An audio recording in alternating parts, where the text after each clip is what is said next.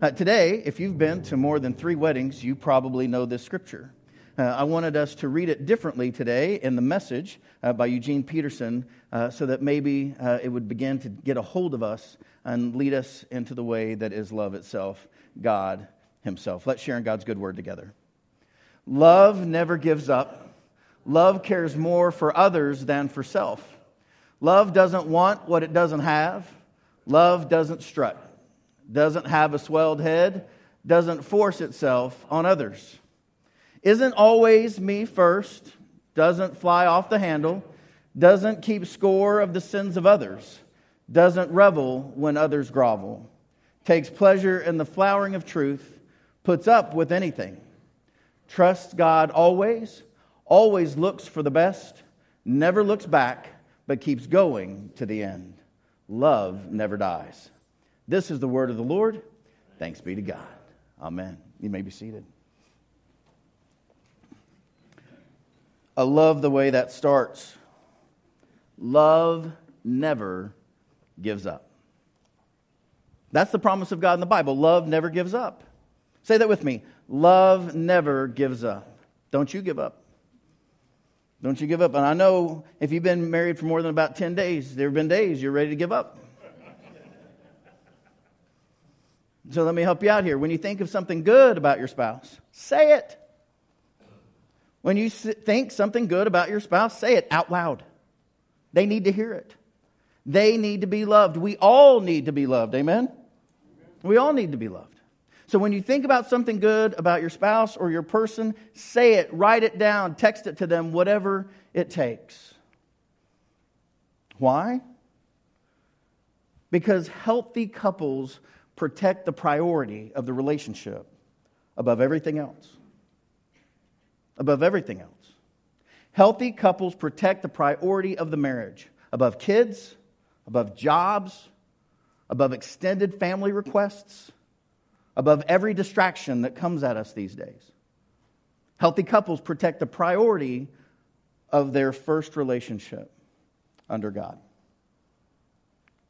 Think back. If you've been married, uh, like Chantel and I have, for 28 years or longer, you, you have to think way back and think about what you used to be willing to do to just be with your person, to just be in their presence. Remember how you would drive through the night just to see them for an hour. Recapture the passion of spending most of your money on them and then eating leftovers all week long just to pay the phone bill or to pay for the flowers or the ring. Think about the price that you were willing at one time to pay to impress the person you love or love still. It is important. It's important to them. It's important to you. It's important to God. It's important to the world. How you love your spouse is the way you are loving God. Well, let that sink in. The way you love your spouse is the way you love God. It is your witness to the world. How you love your spouse is a witness to the world about your faithfulness to God. So the scriptures tell us love never gives up. Love never gives up. Love never gives up on you. Never gives up on you. My name is Mark Foster. I'm founding senior pastor here at Acts 2. And I want to invite you today to declare that you will be the best person for your person. It's a challenge. Whether you're single, whether you're engaged, whether you're married or divorced or widowed, uh, dating again, you are important. You're important to God, you're important to us. And your love is important. So let's get started so that we can, read it with me, be the best person for your person. Whatever that, whatever that looks like for you, whatever station of life you find yourself. So, we are wrapping up this series on uh, the relationship challenge. I'm so grateful for Pastor John. Um, he has the weekend off. This is the first Sunday he's had off in a year. God bless him. And so he's with his family, and so uh, just pray for him that he is rest and renewed this weekend. And he reminded us at week one that here, singleness should never be synonymous with loneliness. Amen? Never. If you're single, you're important to God. You're important to us. You're valued. You matter. And so if you come to church here, you ought to absolutely be a part of a family where you know when you walk in, we love you. And you're welcome. Of no less or greater value than anybody else. If you're single, you come in and you are a part of the family. Never lonely. Never lonely. And I'm so grateful for Brandon as he uh, helped remind me of what it's like to be married in the early years with little ones. And he reminded me that humility is the key to loving well. That's exactly right. We look at Jesus' own life and he washed his feet on the last night of his life. Humility in action. And then last week, I, I tried to convey that so often one of the things that wrecks our marriages is that we expect too much from the person that we're about to get married to um, or that we are married to. Uh, we buy into that terrible lie from Jerry Maguire that somehow somebody else is going to complete you. No, they don't. That's just dumb. Your person doesn't complete you. They cannot save you. They are not Jesus. There's one Savior, amen? And it's not you. And it's not your spouse. It's not your kid that makes straight A's. It's not your job. And th- this is the thing. We, and so last week I asked our folks look, just ask one less thing of your person. Let them off the hook. Most of us are trying to carry way too much, way too much in the relationship. So this week, I want, I want to leave us with a question, and that's this Am I the kind of person who can keep my promises to my person? Why don't you think about that? Are you the kind of person that keeps your word, keeps your promises? When you say, I'm going to be home at such and such a time, are you? When you say, I'm going to pay that bill on time without interest, do you? When you say, you can count on me, can they count on you? The people in your life? When your neighbor says, Watch my dog, feed my dog, do you feed them every day or just when you remember? You see, I have um, come to believe that rarely, if ever, I mean, I've been in pastoral ministry now uh, almost three decades. And as I have thought back over the entirety of my ministry, rarely, if ever, I'm, I cannot think of a time that I have met two emotionally, spiritually, physically healthy people who wanted to remain married who did not remain married. Let me think about that. In my, in my entire time, I've never met two people who were both healthy, both wanted to be in the marriage, that ended up in divorce. I've just never seen it. Now, I suppose it's possible out there, I've just never seen it. What I have seen often, though, is that um, people give up on the marriage. Somebody begins to struggle with a health issue, or a gambling issue, or an alcohol issue, uh, or a fantasy life issue, or an online issue, uh, a spending issue, a debt issue. And the other person's like, well, you know, I don't want to be with them anymore.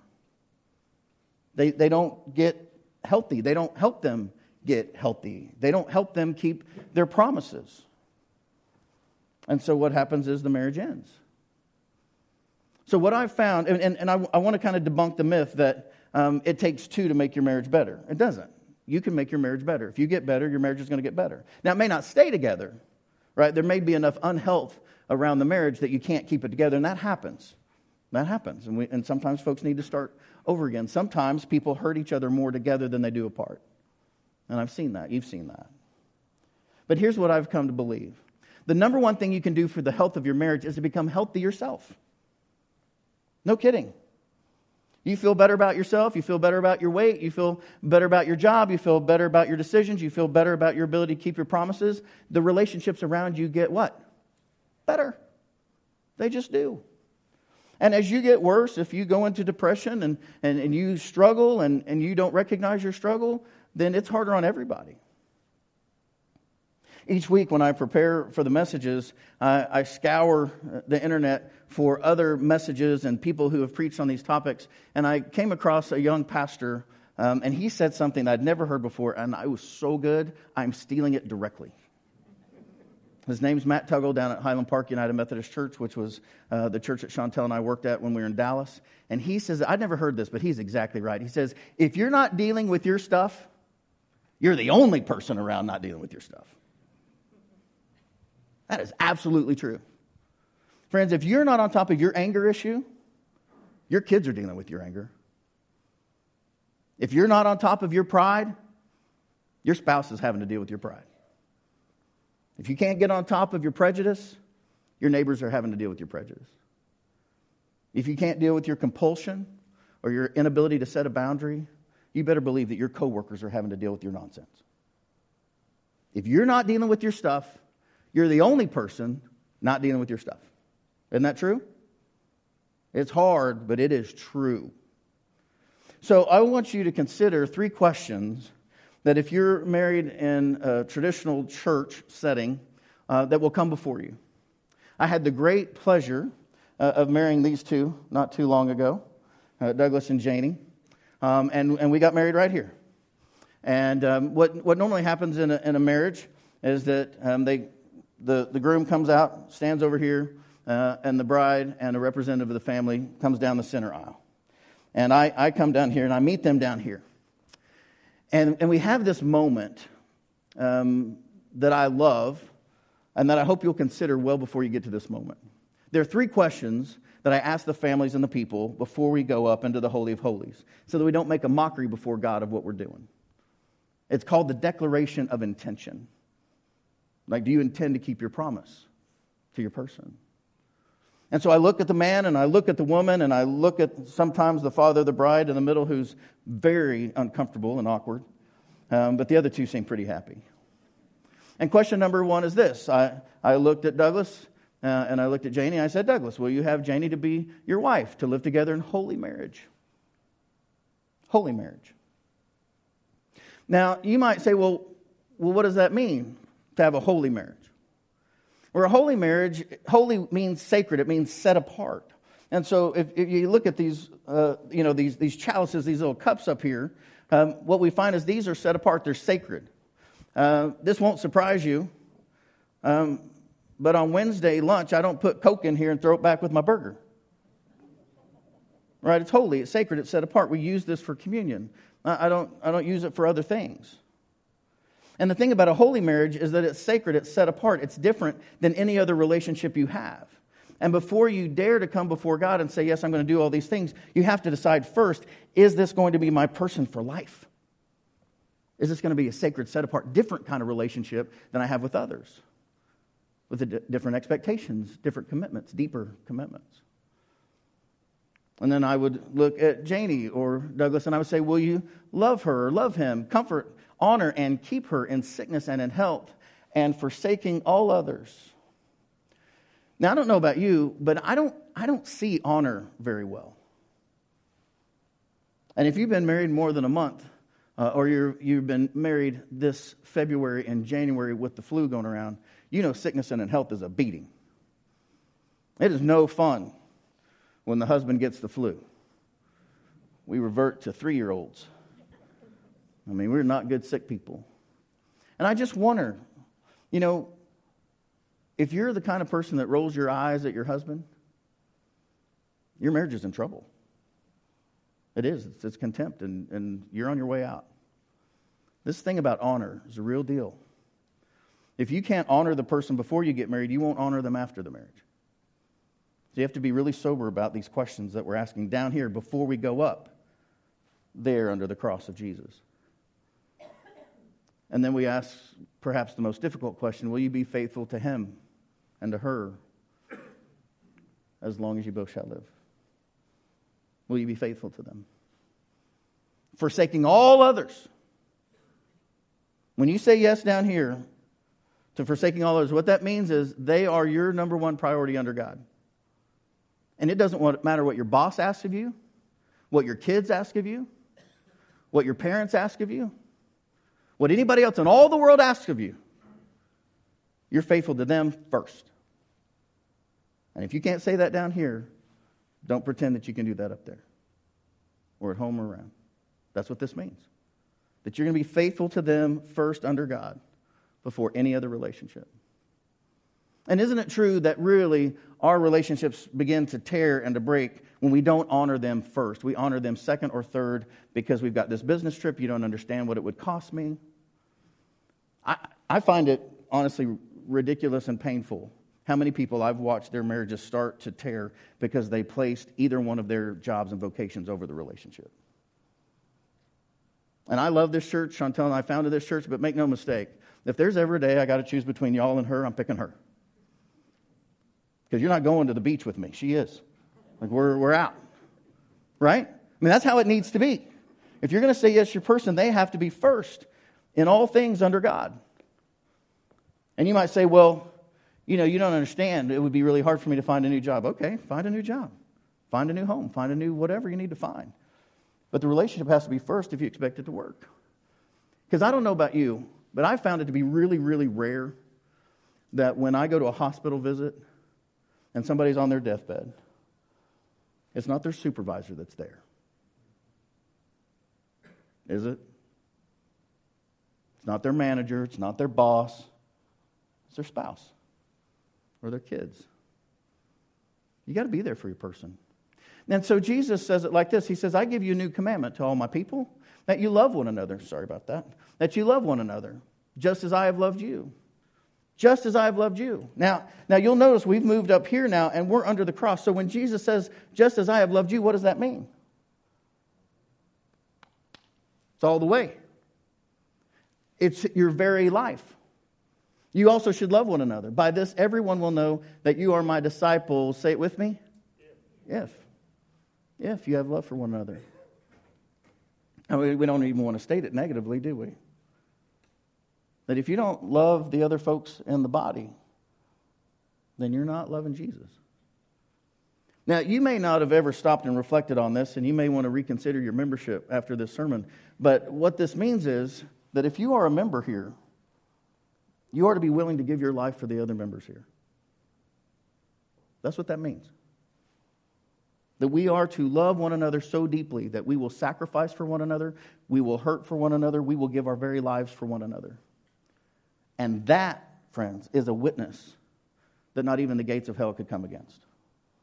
If we were to pull this off and actually love one another so deeply that we would sacrifice radically for one another, we could not keep the people out of our church because they saw how we loved one another, how we blessed one another, how we cared for one another, how we fed one another, how we helped people with medical bills for one another that have gotten out of hand. Amen. Does this make sense? We are to love one another as Christ loved us, which was his entire life. So Jesus says, love one another, read it with me, just as I have loved you. It's our witness. It's our witness to the world. One of the greatest compliments I've ever received in my life was from a checker at Walmart. And she, we were at Bible school a number of years ago, and, and we were picking up some things for the kids, Chantel and I, and, and she said, Do you go to Acts 2? And I always get real nervous at that moment. I'm like, Maybe. And uh, she goes, Well, I just want you to know that every time I see one of those people in one of those Acts 2 shirts, I just love them. They're the best people. I said, Yeah, and I'm the pastor. right? It's about how we love one another. And so, in case we were somehow to miss it from Christ our Savior, we, we have to ask ourselves this question well, how important is love? Paul picks up on this in 1 Corinthians 13. Uh, in the NRSV, Paul's writing to uh, the church in Corinth, and they were, they were confused about what love is and what love is not. And so Paul says, If I speak in the tongues of mortals and of angels, but I don't have what? Love. I'm just a noisy gong or clanging cymbal. And if I have prophetic powers and understand all mysteries and all knowledge, and if I have all faith, even to where I could remove mountains, as Jesus said, but do not have what? Right? I'm, I'm what? That's a, that's a pretty big statement. If I give away all my possessions, and if I hand over my body so that I may boast, but do not have what, friends? I gain nothing. That, that's, that's a pretty big deal. Paul is setting this up because there were people then and people still today that think following the law is more important than love. And both Jesus and Paul say that's not true. That the law leads to death, to sin, and then to death. And love bears all things, hopes all things, believes all things. It is love that never gives up, and is love that never dies. That's what we have to be about. So, what does this love look like? Well, you might know this part. Love is patient, love is kind. Love is not envious or boastful or arrogant or rude. It does not insist on its own way. It is not irritable or resentful. It does not rejoice in wrongdoing, but rejoices in the truth. Jesus is the way, the truth, and the life, and it is that truth that will set you free. It bears all things, believes all things, hopes all things, endures all things. Read it with me. Love never ends. Think about that. Your work, it'll end.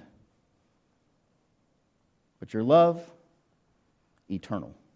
When you love someone well, it goes out in all of eternity and remains. The only thing you do that remains is love, because God is love and God is eternal. So think wisely about how you are to live. Because love is patient and kind. We put it in green so you know this is the good stuff. Love is patient and kind. So, fellas, let me ask you how's your patience? When you're sitting in the car and you're ready to go and your person isn't in the car with you, how you doing?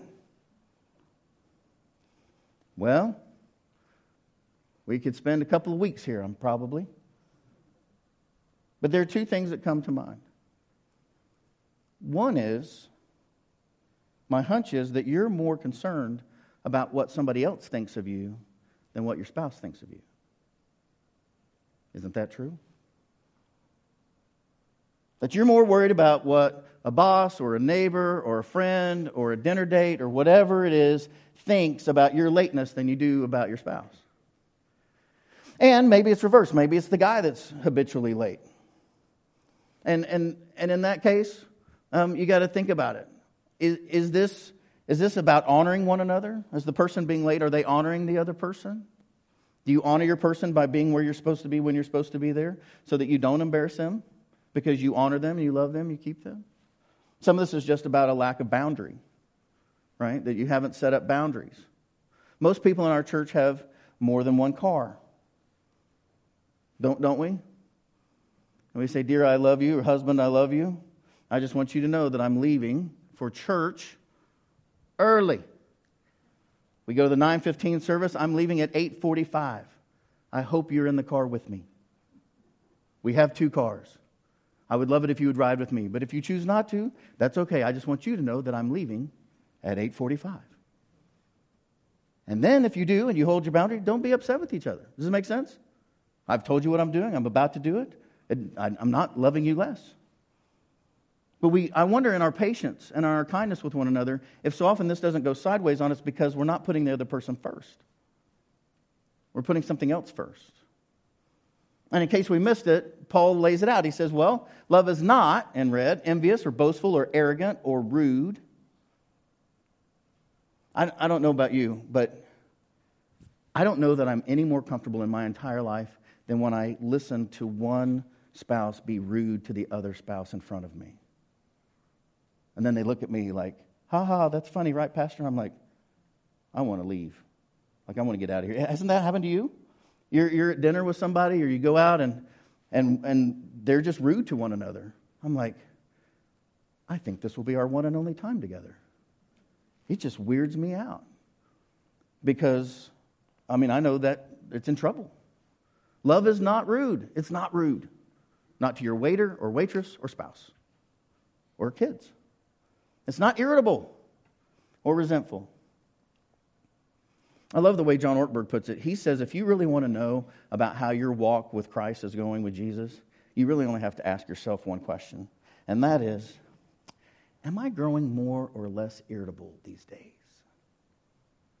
Man, that's a good question. Because love is not irritable. See, what love does is love rejoices in the truth. It bears all things, believes all things, hopes all things, endures all things.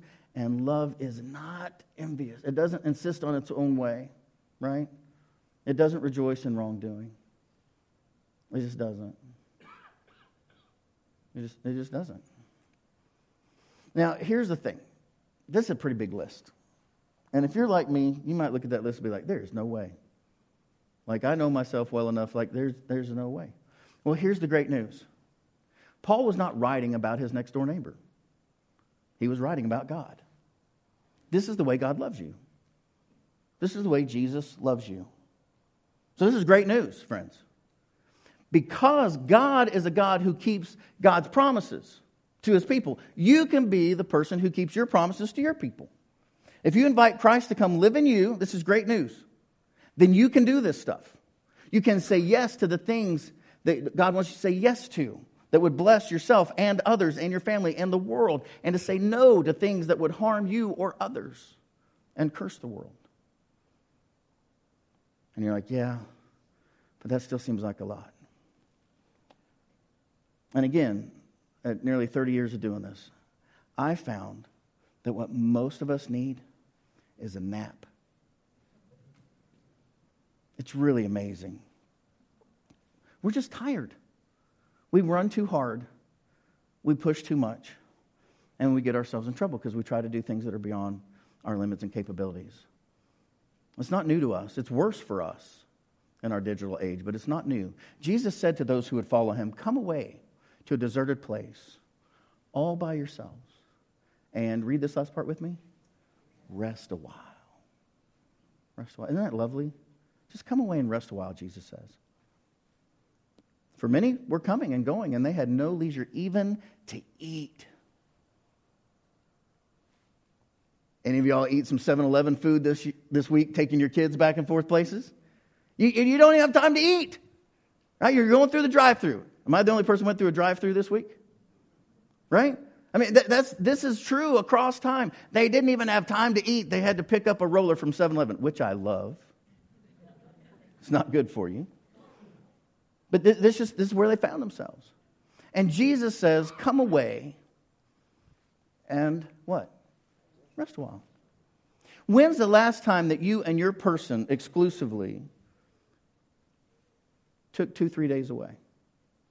You checked your phones and you just let yourself be together, reminded of why you chose each other in the first place, to just rest. And if you're single, when's the last time you just spent a few hours just with no agenda, no phone, no work, no nothing, just hanging out before the Lord, just resting in His goodness? It'll change your life. Rest a while, Jesus says. And it's a different sermon, but he also says that's at least every seven days, friends. And you might say, well, what's a while? Well, when's the last time you woke up on your own without an alarm clock, a dog, a child, or someone waking you up? Well, like they say in the Wolf Brand chili commercial, that's too long, right? You'll know that you're rested when you just go to sleep and you wake up when you wake up. That's rested. Rest a while, Jesus says. So we're to our action steps. Um, and I would uh, share these with you. I've shared them before, but I, they're worth repeating. When it comes to our relationships, whatever relationships they are, Dallas Willard taught me this back in 09, and it has transformed my life. He says, when it comes to yourself, don't pretend. If your feelings are hurt, say your feelings are hurt. If you're happy, be happy. If you're hungry, get something to eat. If you're tired, take a nap. Don't pretend. Don't pretend that you're doing better than you are or worse than you are. Don't pretend. Can I get an amen on that? You are uniquely, beautifully, wonderfully made. Be who you are. It's okay. Absolutely okay. Now, when it comes to others, to people that we love, people we work with, people around, we don't presume. We don't presume how they're doing. We don't presume we know what they're thinking. We don't try to read their mind. We don't presume that they're doing okay if they're not. We don't presume that they're not doing okay if they are. We don't, we don't guess. We ask a lot of questions. So when it comes to ourselves, we don't pretend, and when it comes to others, we don't presume. And in all these things, we sure don't push. Now, at this point, I know that I'm really struggling up against uh, American Western culture and, and really uh, industrialized culture. Um, but I would also submit to you that if you look at mental health rates and suicide rates in our country, we're not doing this right. We need to rest. We need to scale back, and, and we, we just need to not push. We need to not push ourselves. Um, and you know this. You know when you're pushing yourself. When you know if you, if you do this to this, you're going to be sick tomorrow. Don't you know that? You, you just know that. You do this, you're going to be sick. You don't do it, you won't be sick. Friends, you ought not push yourself to sickness. That's dumb. Really. Because you, you got, I mean, your, your body and your health is the only thing you've got, right? You just get one of those. So don't push, and don't push others. You're, you're not doing your kids a favor by pushing them. I know that's scandalous in our culture, but um, I don't, I don't know. Maybe it'll change, but uh, in 20 years of being the pastor of this church, we still have zero kids either in the NFL or NBA or in FIFA. I know it's a shocker. They all think they're going. Imagine how good your life might be if you didn't have to be at the gym or the soccer field every day of your life. Right? You just had fun with your kids. You played with them, went on a bike ride, had some fun. Don't push. And here's the thing we never, and I mean never, fulfill our promises alone. We just don't. We just don't. If you want to be really brave, um, ask some people that, you, that know you well, what can I work on to be the best spouse possible? Now, when we do this kind of work, Chantel and I try to not ever ask you to do something we're not willing to do ourselves or haven't done. So yesterday, she called her best friend, and I called my sister. Then we asked the question, and you will never know what they told us. but we did it. It wasn't as bad as I thought it was going to be. So, and then if you're really, really salty, I mean, if you really just want to spice it on up, make a list of all the reasons that it would be difficult to be married to yourself. I mean, take, I mean, it's going to take some time. I mean, be honest. You know yourself pretty well. And then when you're done with it, look at that list and be like, thank God they still are married to me. I mean, right? I mean, we're, we, I love you people, but we're all kind of nut jobs. I mean, we all have weirdness in our life that, like, she puts up with that every day. It's amazing. And, and, I, and I say that um, to say this, uh, not to depress you, but to give you hope. In uh, 1987, Chantel was a freshman, I was a sophomore at Oklahoma State. And um, I was at Farmhouse Fraternity, she was at Delta Zeta, and we did this thing called Freshman Follies. And since I was the director, I got to choose who was going to be in the show. And so we went over to Delta Zeta House, and um, Chris Wright, who uh, was the best man at our wedding, um, he and I were picking out the girls who, was, who we were going to let in the show. And Chantel came in from her aerobics class in her little workout outfit. And uh, she bopped in there, and um, I looked at Chris, and I said, She's in the show. And he looked at me wide eyed and said, She hasn't even tried out yet. And I said, I don't care. She is in the show. Like, we don't know if she can sing. Doesn't matter. Doesn't matter. Look at her. She's in the show. It's like, okay. Now, you might can tell from that story alone that I was not the kind of guy that could carry out my promises very well. Certainly not a holy promise for life. I mean, I just I don't look at this for a second. I mean, do, do any of you all think that um, this guy down here uh, should be getting married? I mean, I don't, no. No, that's Chris right there, but that's me. We didn't lie to him. So here's the thing I, I couldn't always even get myself to class. I couldn't make a promise to, to, to do that, much less be there for another person for the rest of my life. But here's the good news. So we, so we didn't date. I mean, we didn't date for uh, about three years, three, four years. But while we're waiting, God is working. Right? God's working this whole time. And by 1991, we were sending out this wedding announcement. Chantel found it. She knew right where it was. And, and I read this. I mean, this is, this is remarkable to me that a 23 year old and a 22 year old would write this. Desiring God's will for their lives and believing that includes each other, Chantel and Mark, together with their parents, invite you to share the joy as they are united in the Lord Jesus Christ. Now, I was a broadcast journalism major and she was graduating, and we ministry was nowhere in our purview. But God was working. Amen? I mean, God was working, bring us together, bring our hearts together, uniting us in Christ. And 28 and a half years later, it's not too bad. We enjoy each other. And so I want you to know that wherever you are, if you're single, if you're dating, if you're married, if you're divorced, God is still working. And God is ready to work a miracle in your life, in His love, that we would love one another as Christ has loved us. Amen? Amen. Let's pray. Lord God, we thank you that you do love us with an unending love, a love that never dies, a love that never gives up. And we pray that you would make us people of your promise. And by your promise, you would make us people who keep our promises to you, to those we love, to those in our church family, and to our enemies, to those that would persecute us, that we pray for them as you've taught us by saying, Our Father, who art in heaven, hallowed be thy name. Thy kingdom come, thy will be done, on earth as it is in heaven. Give us this day our daily bread, and forgive us our trespasses, as we forgive those who trespass against us. And lead us not into temptation, but deliver us from evil. For thine is the kingdom and the power and the glory forever. Amen.